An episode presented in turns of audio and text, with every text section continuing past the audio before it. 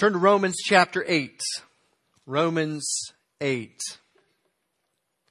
There are, excuse me, there are certain passages in scripture that are very popular because of their message. Everyone seems to know those verses.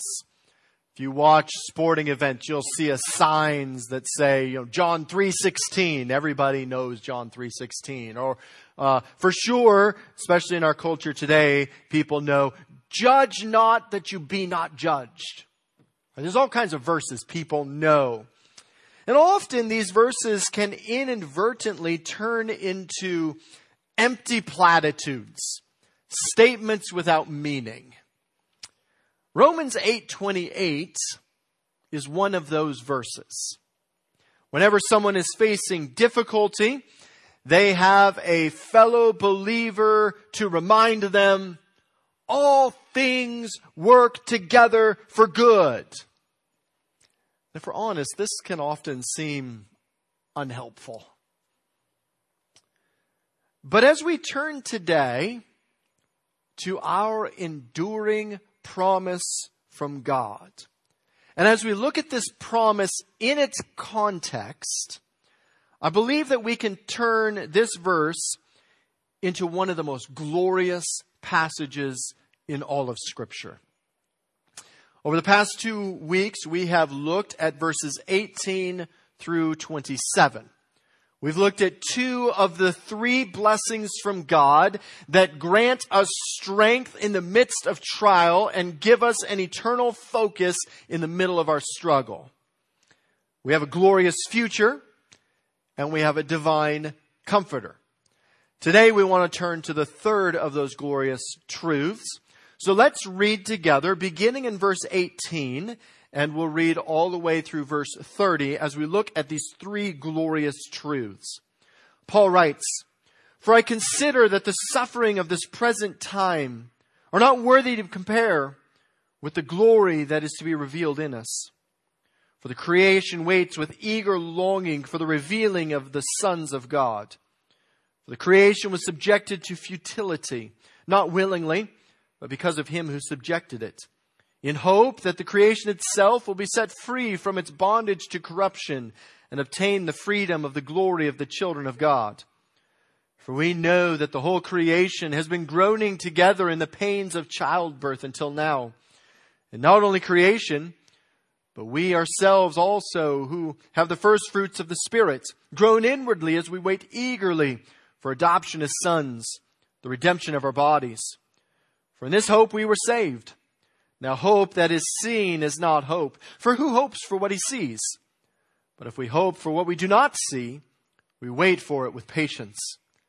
Likewise, the Spirit helps us in our weakness.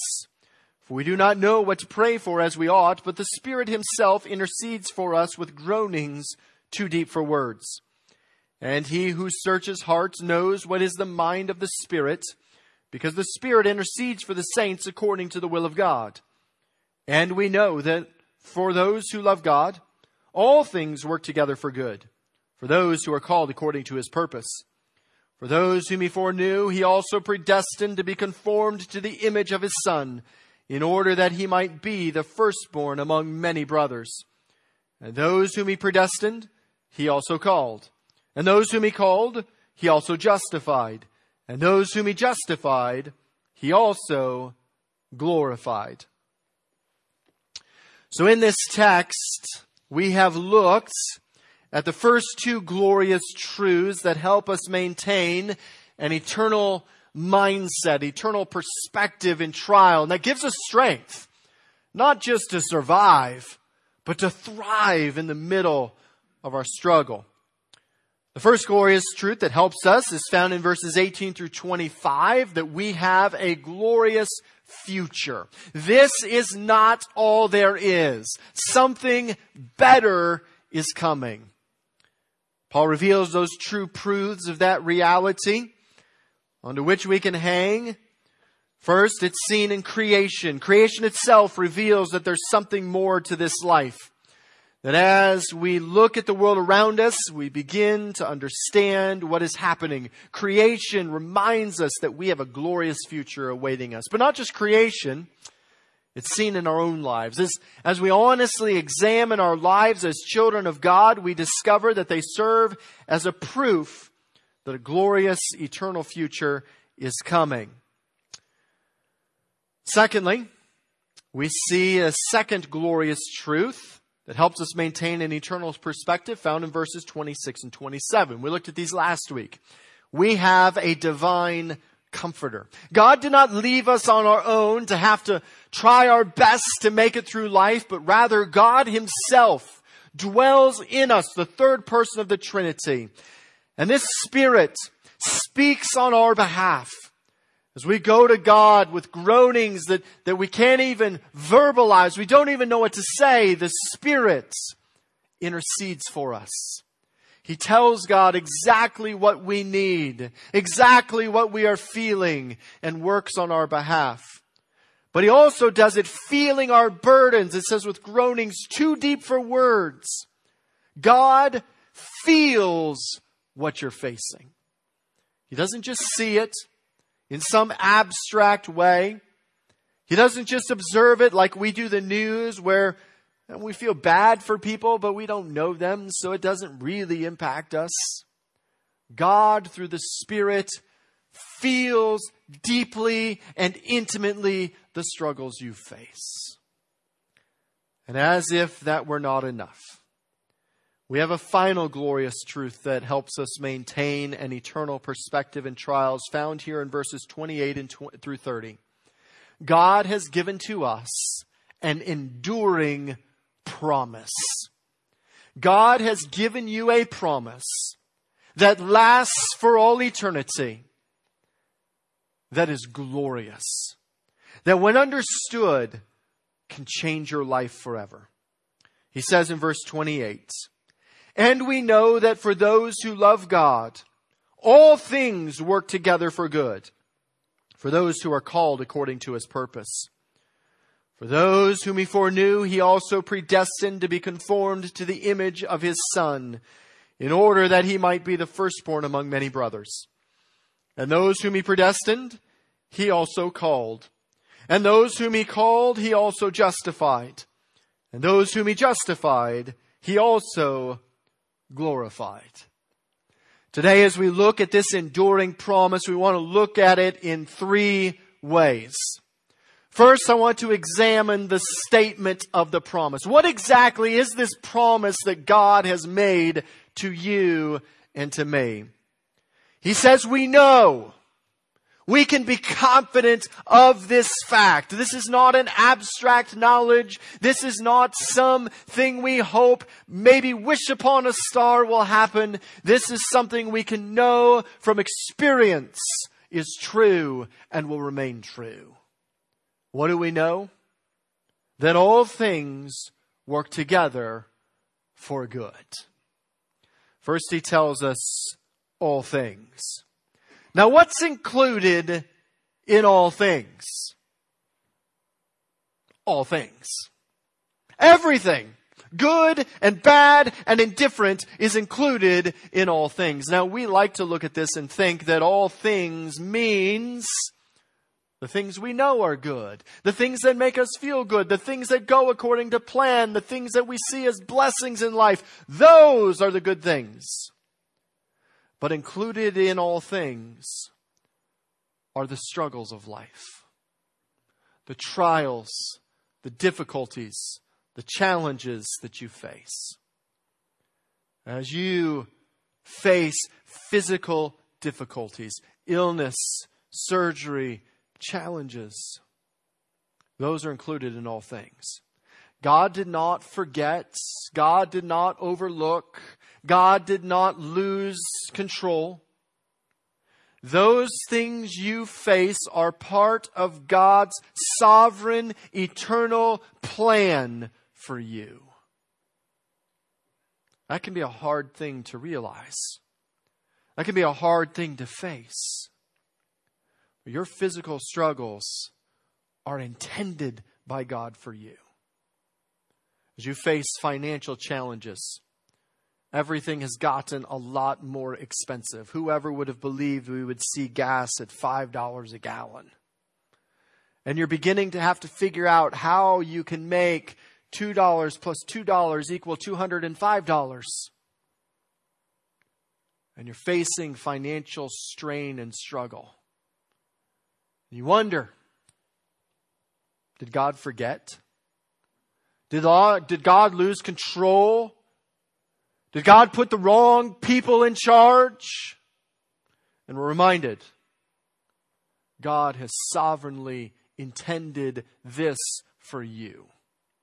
It's part of His sovereign plan for your life. As you face family struggles, I mean, there's no struggle like family struggle.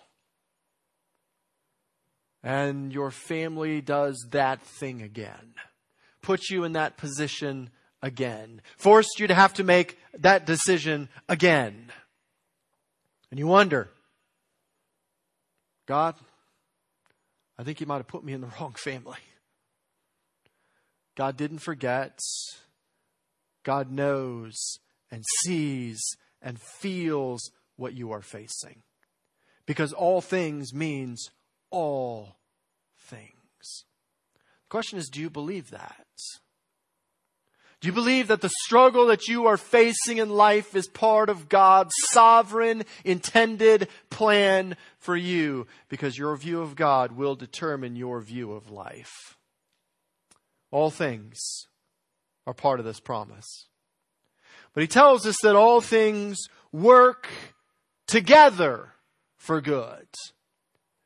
So he's telling us not all things are good. He's not claiming that that, that thing you're facing is not awful. It is. We live in a sin stained, sin infected world where everything is impacted and infected by the curse. And that means that life is hard. God's not saying it's all good. But he says that he will orchestrate them all into something beautiful. Again, I think the best illustration of this that I have found is the illustration of a cake. Maybe you're a baker. I'm not. I've got a couple people in my family that are. And so this is when they do it. They go to bake a cake, perhaps. And you think about everything that goes into a cake. Taken individually, aren't that great. Today, if we invited you over for lunch, said, Hey, we want you to join us for lunch. What are we having? We are having flour. You would think, there's something wrong with them. Flour is not delicious or wonderful or frankly even very edible. Or we said we're having eggs. Oh, I love eggs. Oh, but we're not cooking them. They're raw. Now I know there, there are these people in bodybuilding and things like that that eat raw eggs because they say it helps them. They're weird. It's not good. How about a teaspoon of vanilla? You ever tried that? It'll light you up. About the only thing that goes into the ingredients that we might label as not bad are sugar and water. Right? Water is good. Not a huge water fan, but it's good. And sugar. But even then, most of us have outgrown the stage where we want straight sugar. But when you take all of these things, not me, when you take all of these things and put them together correctly and mix them up together and put them into heat. This is why I say you, not me. If it's done right, something delicious comes out, something incredibly good. The reality is, God is doing that as the master chef of your life. And often all we see is that individual ingredient getting put in the bowl. God, what are you doing? I don't, I don't like raw eggs. What, why are you doing this to me, God? Flour is boring. God, that vanilla is no good. What are you doing? Oh, sure, I like sugar. That's good. Thanks, God. And we wonder what God's doing in our life as we struggle with the things going on. But we need to understand that as that master chef, God is putting it all together and He is mixing it up and He is putting us in the heat so that He might accomplish that which is good. He says, All things work together for good. Now we must take care, though, to define what is good. Because this is not necessarily referring to what we might think is good. Especially in our culture today. Today in our culture, as we think of good, we think of ease and prosperity and rest. And we think that is good. We are living our lives for the American dream of a great retirement where we just relax. That's good. And anything that gets in the way of that peace and relaxation is bad. But that's not what God defines as good. What exactly is good in God's eyes? I think as we look at Scripture, we can identify it in two ways. First, as he says all things work together for good, he is most concerned with his own glory. To look as good as he really is. We think of 1 Corinthians 10:31 where he tells us whether even down to your eating and drinking the most mundane things in life you are to do to his glory. Revelation 4:11 tells us that God created all things for his pleasure. So God is working everything out in your life to make himself look as good as he really is so that all creation might declare God is great. Secondly, though, God's good for us is our eternal good and growth. That we might be focused on the kingdom and grow and manifest the Christ likeness to which we have been redeemed. We see this with Paul in 1 Corinthians chapter 12. Paul is ministering for God. He has dedicated his life entirely to Christ after his conversion on the road to Damascus.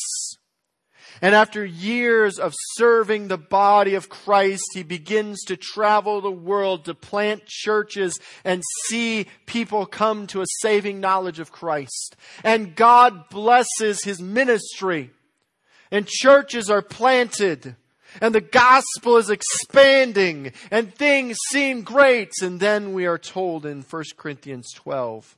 So, to keep me from being conceited, verse 7, because of the surpassing greatness of the revelations, a thorn was given me in the flesh, a messenger of Satan to harass me, to keep me from being conceited. Three times I pleaded with the Lord about this, that it should leave me.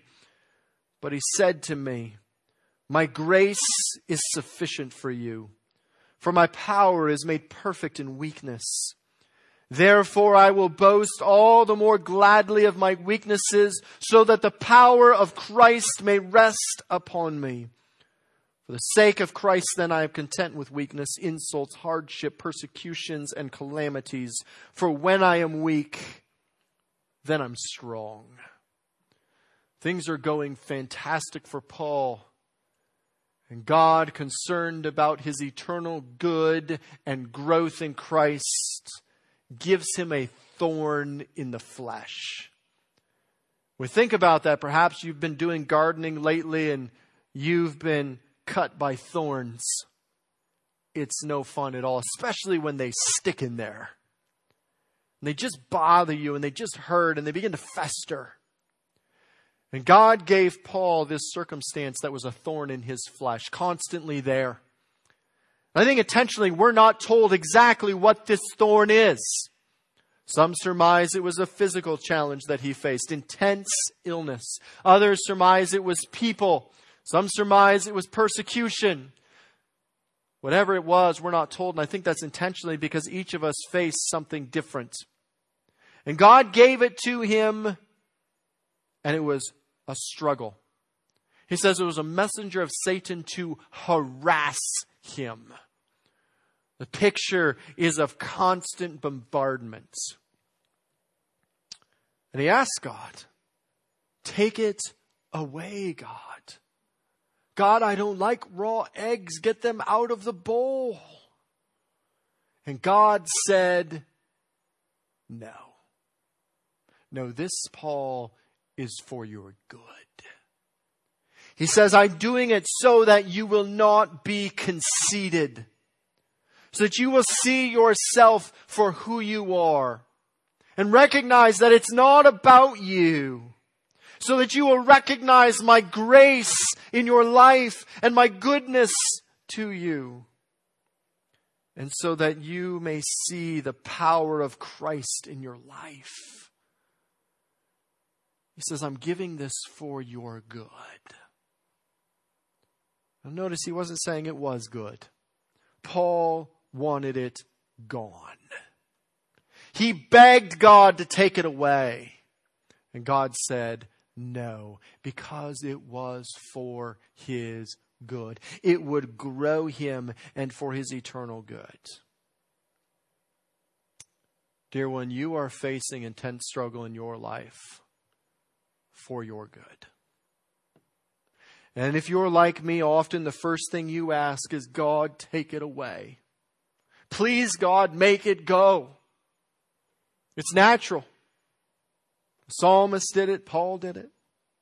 But we need to recognize that sometimes God says no because he has something much better for us.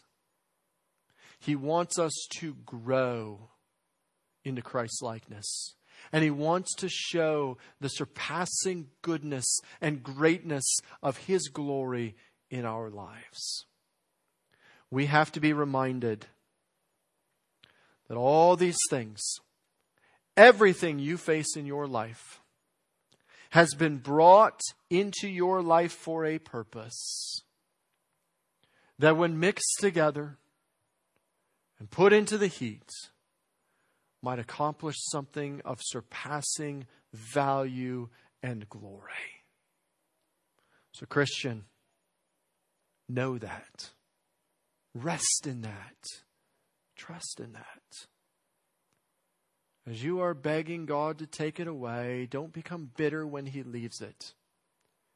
Instead, seek what God is teaching you through it and how you might use it for His glory. Years ago, a pastor named John Piper was diagnosed with cancer. And he wrote a little booklet that I give to people as they're diagnosed that's incredibly helpful. It's free on the internet called Don't Waste Your Cancer. And in it, he uses this principle that God has given that bad thing to you as a gift for your good. So don't waste it. That applies to each thing you face in your life. Don't waste it. Don't run from it. Embrace it and thrive in it as God is using it for your good and His glory. That's the statement, the incredible, glorious statement of God's promise. But we need to note that this is not a promise to everyone or for just everyone. It is a specific promise for a specific group of people. So let's look secondly at the recipients of this promise. He says, We know that for those who love God, all things work together for good. For those who are called according to his purpose. This promise is for those who check the box in two ways. For those who love God and those who are called according to his purpose. These are the elect, those who have entered into a relationship with God through faith in Christ. They are marked by a love for God. This is not just a passing statement. Sure, I love God and I love ice cream. This is an intense, personal, intimate relationship with God. We think of all the statements in 1 John about what love of God looks like. Keeping His commandments, keeping from evil, caring for others around us. This is people who truly are in a relationship with God and love Him passionately and are called according to His purpose. God has called them to His purpose. And what is His purpose? His glory and our good. The advancement of the kingdom of God, that in all things might be summed up and redeemed in Christ and made perfect when He returns. Those of us who will be with Him for all eternity, this is for us. So when a believer comes to you and says, Remember your God, it's not a platitude, it's a promise from God for you. This is yours. He's made it to you. And you can rest in it. That as you love God, it is not for, for no reason. You don't have to become weary in doing what is right. So tired of it. Because in due season you will reap if you don't faint.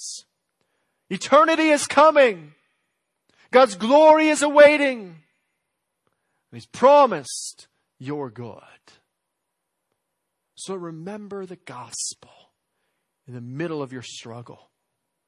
Remember what He has saved you from and saved you to because that is your promise. How can we know this is true, though? I mean, the reality is life's hard and then you die. Every day is a new struggle, and they just seem to be getting harder. And the world's not getting better, it's getting worse. So, how can you be confident that this is indeed true? Maybe you're still in the stage where God is mixing the ingredients together. You haven't seen the good yet. You haven't seen what God's doing. How can you be confident that this is a reality? Well, he gives us the earnest of the promise. As you enter into a contract, particularly when it comes to real estate, you have to put down earnest money. It's, it's fun saying, I am serious and I'm not going to back out. It's a promise that this will happen. You can be confident because I'm invested. God has invested in this promise. And so you can be confident that He will fulfill it. So what is this investment, this earnest that He has put down to ensure that this is true? Well, He tells us in verse 29. For those whom he foreknew, he also predestined to be conformed to the image of, the, of his son, in order that he might be the firstborn among many brothers. And those whom he predestined, he also called. And those whom he called, he also justified. And those whom he justified, he also glorified. The earnest is the gospel, and he lays it out in this order of the gospel that we can take confidence in that God is working. And each of these statements provides incredible hope that God will continue. First, he says, those whom he foreknew. Some feel this means that God looked down through the annals of time and knew who would receive him. He knew that you would, you would accept him and so he chose you, so he saw you. But that's not what this word actually means. This word means that he knew you personally. He was relationally with you in eternity past. God knows you. As the kids come in, you can see them coming in. Parents help them in. God knows you.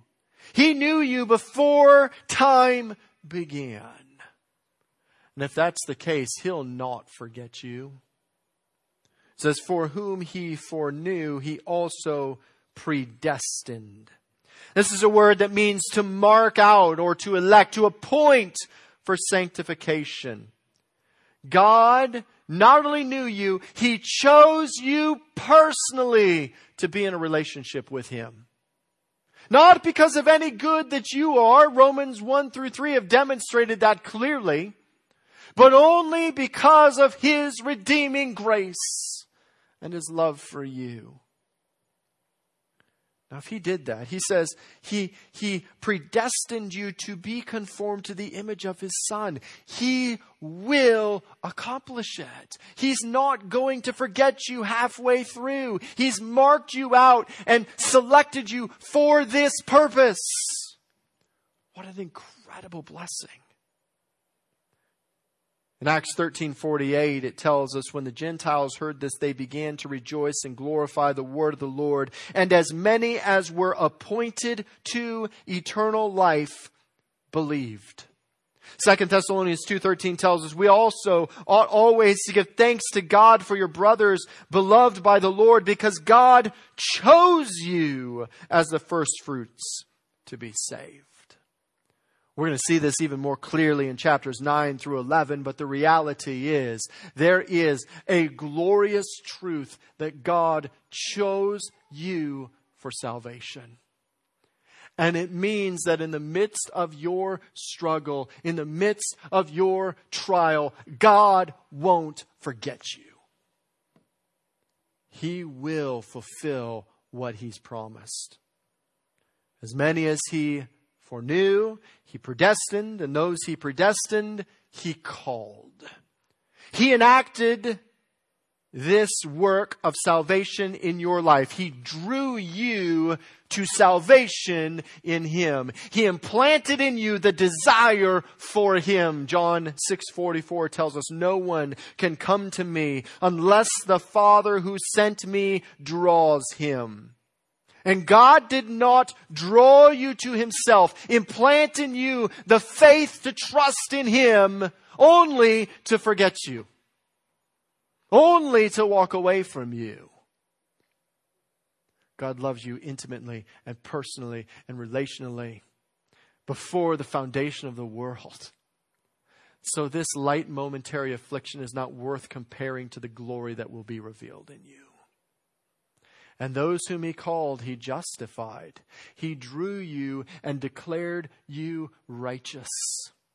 We have seen this concept of justification over and over and over and over. And we see the same progression, Ephesians 1, 3, and 4. It says, Even as he chose us in him before the foundation of the world, that we should be holy and blameless before him. In love, he predestined us for adoption to himself as sons through Jesus Christ. God has done this magnificent work in you to declare you righteous. He'll not forget you. And perhaps the most amazing aspect of this is he says, and those whom he justified, he also glorified. Now, we have talked about this often that in salvation we see three aspects as Scripture talks about salvation. We see justification, that initial aspect whereby you are declared righteous, you are declared not guilty. Even though you still sin, and this begins the second aspect of salvation, sanctification, whereby progressively you begin to do battle against sin and wage war and win and be conformed to the image of Christ but you struggle with sin until the day you either die or Christ returns, in which case the third aspect happens of glorification, in which you are redeemed forever, not just from the penalty of sin, not just from the power of sin, but from sin's very presence. And that's a future thing. We're all still here struggling with sin. We haven't been glorified yet. But note what Paul says. He doesn't say, and those whom he justified, he will glorify. He says, those whom he justified, he also has glorified. As if it's already happened. And it is that reminder that God did not begin a good work in you to forget you. God did not bless you in order to get your hopes up only to let you down. God is using all things, good, bad, and indifferent, to mix together into this glorious bowl of your life to bring forth that which is good, God's glory, and your eternal sanctification.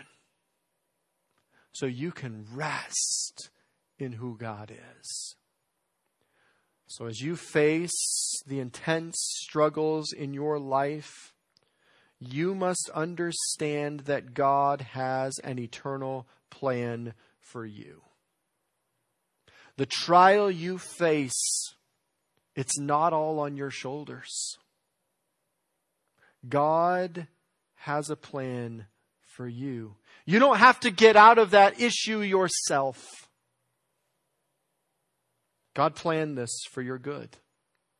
You don't have to simply survive it you can thrive.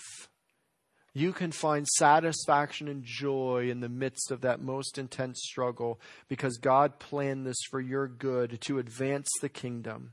And as we begin to look at trials from an eternal perspective, it changes your life.